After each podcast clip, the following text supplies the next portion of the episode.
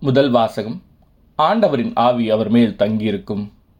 இறைவாக்கினர் ரிசாயா நூலிலிருந்து வாசகம் அதிகாரம் பதினொன்று இறைவசனங்கள் ஒன்று முதல் பத்து முடிய ஆண்டவருக்குரிய நாளில் ஈசா என்னும் அடிமரத்திலிருந்து தளிர் ஒன்று துளிர்விடும். அதன் வேர்களிலிருந்து கிளை ஒன்று வளர்ந்து கனி தரும். ஆண்டவரின் ஆவி அவர் மேல் தங்கியிருக்கும். ஞானம் மெய்யுணர்வு அறிவுரைத்திறன் ஆற்றல் நுண்மதி ஆண்டவரை பற்றிய அச்ச உணர்வு இவற்றை அந்த ஆவி அவர்களுக்கு அருளும். அவரும் ஆண்டவருக்கு அஞ்சி நடப்பதில் மகிழ்ந்திருப்பார். கண் கண்டதைக் கொண்டு மட்டும் அவர் நீதி வழங்கார். காதால் கேட்டதைக் கொண்டு மட்டும் அவர் தீர்ப்பு செய்யார். நேர்மையோடு ஏழைகளுக்கு நீதி வழங்குவார். நடுநிலையோடு நாட்டின் எளியோரது வழக்கை விசாரிப்பார். வார்த்தை என்னும் கோளினால் கொடியவரை அடிப்பார்.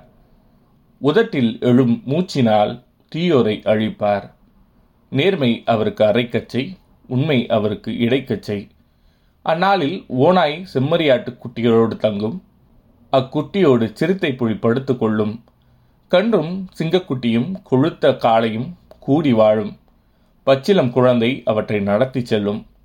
பசுவும் கரடியும் ஒன்றாய்மையும் அவற்றின் குட்டிகள் சேர்ந்து படுத்து கிடக்கும். சிங்கம் மாட்டைப் போல் வைக்கோல் தின்னும்.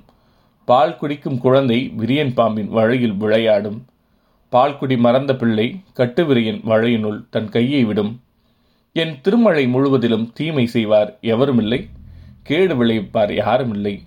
ஏனெனில் கடல் தண்ணீரால் நிறைந்திருக்கிறது போல மண்ணுலகம் ஆண்டவராம் என்னை பற்றிய அறிவால் நிறைந்திருக்கும்.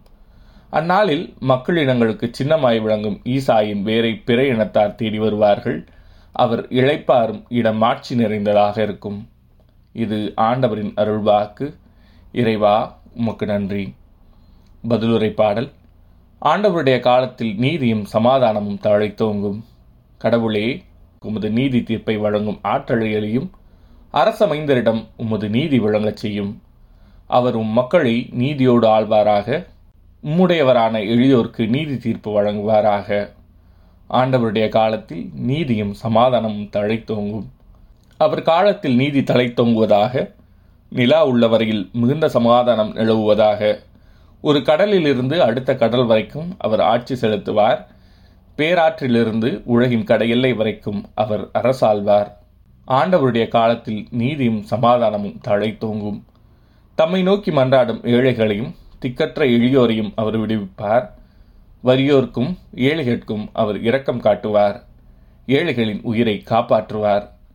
ஆண்டவருடைய காலத்தில் நீதியும் சமாதானமும் தழைத்தோங்கும் அவர் பெயர் என்றென்றும் நிலைத்திருப்பதாக கதிரவன் உள்ள வரையில் அவர் பெயர் நிலைத்திருப்பதாக அவர் மூலம் மனிதர் ஆசி பெற விளைவாராக எல்லா நாட்டினரும் அவரை நற்பேறு பெற்றவர் என வாழ்த்துவாராக. ஆண்டவருடைய காலத்தில் நீதியும் சமாதானமும் தழைத்தோங்கும் நற்செய்தி வாசகம் இயேசு தூய ஆவியால் பேறு வகை அடைகிறார். லூக்கா எழுதிய தூய நற்செய்தியிலிருந்து வாசகம் அதிகாரம் பத்து இறைவசனங்கள் இருபத்தி ஒன்று முதல் இருபத்தி நான்கு முடிய. அக்காலத்தில் இயேசு தூய ஆவியால் பேருவகை அடைந்து தந்தையே விண்ணுக்கும் மண்ணுக்கும் ஆண்டவரே உம்மை போற்றுகிறேன். ஏனெனில் ஞானிகளுக்கும் அறிஞர்களுக்கும் இவற்றை மறைத்து குழந்தைகளுக்கு வெளிப்படுத்தினீர். ஆம் தந்தையே இதுவே உமது திருவுளம் என்றார். என் தந்தை எல்லாவற்றையும் என்னிடத்தில் ஒப்படைத்திருக்கிறார். தந்தையை தவிர வேறு எவரும் மகனை அறியார். தந்தை யார் என்று மகனுக்கு தெரியும். மகன் யாருக்கு வெளிப்படுத்த விரும்புகிறாரோ அவருக்கும் தெரியும். வேறு எவரும் தந்தையை அறியார் என்று கூறினார். பின்பு அவர் தம் சீடர் பக்கம் திரும்பி அவர்களிடம் தனியாக நீங்கள் காண்பவற்றை காணும் வாய்ப்பு பெற்றோர் பேறு பெற்றோர். ஏனெனில் பல இறைவாக்கினர்களும் அரசர்களும் நீங்கள் காண்பவற்றை காண விரும்பினார்கள் ஆனால் காணவில்லை. நீங்கள் கேட்பவற்றை கேட்க விரும்பினார்கள் ஆனால் அவர்கள் கேட்கவில்லை என நான் உங்களுக்கு சொல்கிறேன் என்று கூறினார். இது ஆண்டவரின் அருள்வாக்கு. கிறிஸ்துவே உமக்கு புகழ்.